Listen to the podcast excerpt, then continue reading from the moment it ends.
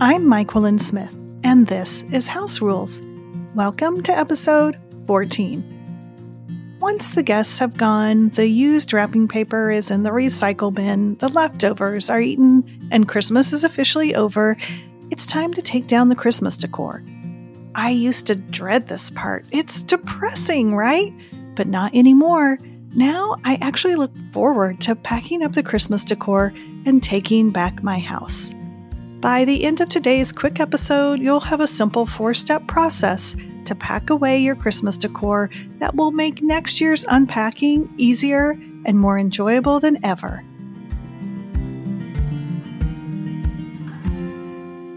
For years, every day after Christmas, my mom and my sister and I would show up early at Target, and without fail, I always found myself buying more Christmas decor. It was deeply discounted and so beautiful. Look how smart I am. Then I would come home and begin taking down my Christmas tree. Plus, I now needed to store the brand new Christmas decor that I had just purchased. I hadn't even pulled it out of the package yet. I was in this kind of little cycle of adding about one new Christmas storage bin a year. And after a few years, I knew that I needed to declutter but it was early January. I was tired after Christmas and so tired of looking at Christmas decor. Who wants to declutter Christmas stuff then?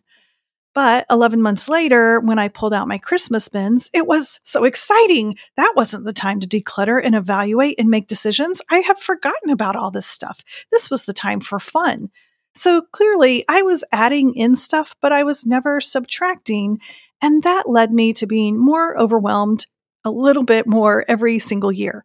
There were years where I had more Christmas decor that I didn't use than stuff that I actually did use. Plus, my bins were multiplying and taking up more space year after year.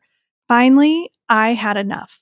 I wasn't exactly sure where to start, but the first thing I did was just to start with a big picture, and it actually worked out great.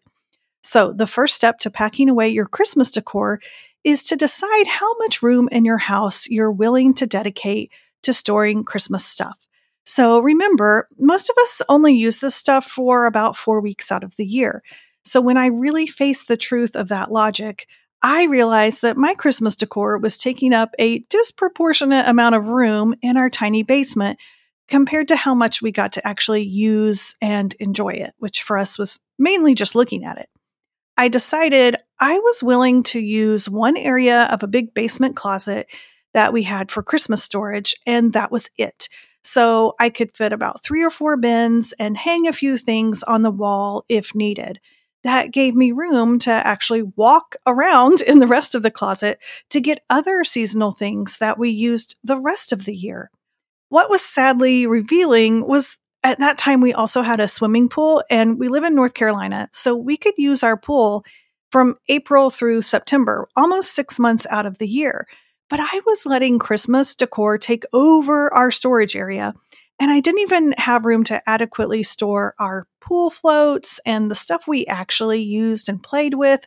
This was stuff we had fun with and interacted with for like half our life, six months of the year. So a little holiday math for you. If you wait until Thanksgiving to pull out your Christmas decorations, like I do, and then if you put your Christmas decor back right after Christmas, that's going to come out to about 8.5% of the year that we're using, enjoying, and looking at our Christmas decor. That equals to 8.5% of our life. So it's not really that much time for something that can feel overwhelming and daunting. At least it was to me. If you keep your decorations out longer, maybe you take them out at Halloween and leave them up to New Year's, you're at about 15 or 16% of the year slash your life when you're using your decor. And so I just think that's helpful to remind ourselves like how much of our life are we letting it take up in storage versus how much of our life are we actually enjoying it. For me, the Christmas decor that we only looked at for a month out of the year less than 10% of our life was the boss of my storage area. It was like the big mean mafia. And that didn't make sense. So, first, I decided on limits. So, how much physical space and even the number of containers that I was willing to dedicate to storing the stuff that I can enjoy for just three to six weeks out of the year. Listen, Your limit can be whatever you want. It can be a few shelves in the closet. It can be a corner in the attic. It can be the entire garage or just a couple of bins. The point is to pre decide how much you're willing to store and just to be honest with yourself. All right, step two in packing away your Christmas decor is to get your storage containers or bins out right now or when it's time to pack up and evaluate. So, if you're like me, when you open the storage bins in January after Christmas, there's still stuff in there. What? This is all the decor that you didn't use this year because maybe you moved and now your house is smaller and you don't need it. Or maybe it's the stuff you don't really like, but it was a gift or it's tradition and you store it forever to avoid the guilt of getting rid of it. That makes sense, right? Or maybe you just wanted a simpler Christmas this year and you needed to see how it felt not to use every item in your bin. Whatever the reason, if you didn't use that decor this year, that means it's been stored away in your home for 12 months at the minimum. If you avoid getting rid of it now and wait until next year to decide whether to keep it, you're storing it and lugging it out something for years that you don't even know if you'll need. Is that really worth it? Would you pay money to store this stuff? Because you actually are. You're paying monthly rent or mortgage on your home, and every square foot counts. So if you store stuff inside, you're even heating and cooling this stuff. So it does have an actual literal cost. The thing is, as women, we're even more sensitive to stuff in storage and excess stuff than men. It's called clutter anxiety. And basically, there are fancy studies on the fact that we women kind of have magical powers where we feel the amount of excess we keep, and it takes a quiet toll in the background of our lives, kind of adding a layer of stress and anxiety. No thanks.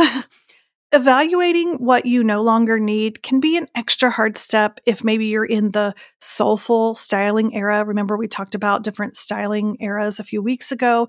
But remember, your home is there to serve you, not the other way around. If you don't know yet what decorating era you're in, be sure to take the quiz. The link to that will be in the show notes. So, my advice is to keep only the Christmas decor that you use this year and to give the rest away when it comes time to pull out those red and green bins next year, I don't want you to feel depressed because you have to dig through stuff you don't love, stuff that has now literally been stored in your home without using it for at least a year, maybe two. Instead, I hope you open up those bins with joy and enthusiasm and excitement and give yourself that gift by deciding now, not next November, what to keep and what to get rid of. This is one reason that I like to focus on consumables and winter decor. If you listened a few episodes ago, you know what that is. That way I don't have to store as much stuff and I can have fun kind of reinventing how my house looks each year because I don't have a zillion bins of plastic decor. I can use different color ribbon or pillow covers or just burn, you know, if I want red candles or green candles or blue candles, whatever it is, and I use them up and enjoy them. All right, tip number three I don't use those special ornament boxes, like the original boxes that the ornaments came in, or those plastic ornament shaped boxes to pack my ornaments away. What I use is nice quality gift boxes. So I'm not talking about the flimsy, like fold up shirt boxes. I'm talking about the nice gift boxes that you have to buy. You see them on TV shows, you know, where the family doesn't tear open the wrapping paper, but they just untie a bow, and then they lift the cover off of a sturdy box, and the box is pretty on the outside. You can't fold these up when you're done, and they cost more than a shirt box. But here's the secret to how to use them. So let's say you buy a few fancy gift boxes after Christmas on a discount. Um, you're going to get your sturdy gift boxes out. So after Christmas, we put ours underneath the Christmas tree. So oh, it still looks like there's gifts under there. We even keep any old tissue paper in them if we've wrapped a gift and have tissue paper around it. So then when it's time to pack up the Christmas decor, you get out your nice gift boxes. They're just right there under the tree and you open them up, and that's what you use to pack away your breakables, your ornaments, your stockings, whatever it is. You can use the tissue paper again. So these boxes are going to stack really nicely in your bins or your storage boxes. They protect any breakables because they're sturdy. Plus, you're going to use that leftover tissue paper to wrap them up in. now your gift boxes are storing your ornaments for 11 months. Then next November, when you open up your bins, you're going to hang your ornaments and stuff, and then you'll have empty gift boxes. And those are now ready for their second job of holding gifts during Christmas. So then, if you want, you can wrap the boxes, or if you're like our family, uh, most of the time, we do what they do on TV and we just use a really nice ribbon and we tie a bow around the pretty gift box that we all like looking at and it looks Christmassy. That way, minimal wrapping is required. So, about six or seven years ago, I bought some really nice uh, sugar paper, neutral but Christmassy boxes from Target, and I've used them every year just like this. So, the trick is to only use your nice Christmassy gift boxes for your immediate family. You don't want them to leave the house. So I don't let my boys use my like $6 gift boxes for their girlfriends or anything because I want to use them again to store our Christmas decor. And then I use them again, of course, next year to wrap our gifts in. So it's a really great excuse to buy some nice, sturdy gift boxes after Christmas. And it also makes your gift wrapping life easier next year. All right, the fourth tip is to write a quick note to yourself and tuck it into one of your bins with anything you want to remember for next year. Some of my past notes to myself have said things like, buy at least a 26 pound turkey if you want leftovers, or bake the gingerbread the day before you want to decorate it. Uh, Gavin will say he wants nothing for Christmas. He does want things. Uh, also, if I have less than 12 replacement bulbs, make sure to order more and pack them away. Uh, another one, don't buy the fattest Christmas tree, even though you want it. Every year, I want a really fat Christmas tree. And last year, y'all, I got one and it overpowered our house. It was such a disaster. It was so in the way. And even this year, we were at the Christmas tree farm and I was so sad because there wasn't a fat one. And I'll tell you, I got home and it was such a relief to have a skinnier Christmas tree. We could move around. We could turn on the light. We could sit in front of the fireplace. It changed my life. So I am writing that down this year to not be tempted with a really fat Christmas tree, even though I love them so much. I love a fluffy tree. So these reminders are really, really helpful come next year when I've forgotten all of this stuff and you've forgotten it as well. So you don't need fancy stationery or to type it up, just a quick piece of copy paper. And at the top, I'll write like notes from 2023. So I've been doing this every year and I just keep the previous year's ones because I think it's fun to look back on. Um, so I just keep them all like at the very top of one of my Christmas bins. And when I open it next year, there it is. And it's a fun reminder and, and helpful to read through. Okay, so to recap, the four steps to simplify your Christmas decor. Number one, set your limits now, decide how much space or the area, what containers you're willing to dedicate to storing your Christmas decor. Number two, each year, evaluate what to keep when you pack it away. This is the time you're most in touch with what you like, not next year when you pull it back out. Number three, consider using nice gift boxes for storage and then again for your gifts and then the cycle continues. And number four, write a quick note to your future self with what did and didn't work this year and pack it away with your decor. Wouldn't it be nice to look forward to cozying up your home for Christmas without kind of treading and packing the decor and hauling it all back into storage? Wouldn't it be great to open up those bins and love every single thing that you see instead of worrying about how to use what you're tired of? Too often we get stuck in a forever routine of thinking we have to use everything we always have because that's the way we've always done it. We kind of end up becoming rigid stuff managers, all in the name of creating a holiday home. Who wants to be overwhelmed at Christmas? Not me and not you. And I actually don't want to be an overwhelmed stuff manager at all during my life, no matter the season. You know, there are times in my life that I feel like I was buying stuff, organizing stuff, washing stuff, moving stuff, dusting stuff, losing stuff, complaining about my stuff, looking at more stuff I want to buy, all while being surrounded by overstuffed drawers, closets, and shelves. I longed for a simple, beautiful home, and I assumed I must have all the wrong stuff. So the only way to get there must be to buy more stuff. I never considered that if everything that sits out in my home has a voice, when all I do is add more and more stuff to my home, those visual voices, if you will, are getting louder and louder and they're screaming at me. How can I quiet those voices? Well, I figured it out. I hush the house. House hushing is a method that I came up with years ago when I was trying to declutter without first making a bunch of uninformed decisions. Decision fatigue is real, especially this time of year.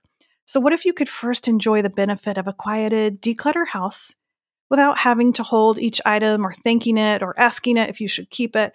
House hushing is backwards decluttering because you don't have to start with making a bunch of exhausting decisions but you still get the reward of a quieted space. And your leader, me, is someone who still values a beautiful home. So you can still have pretty stuff. It's not about just not having anything.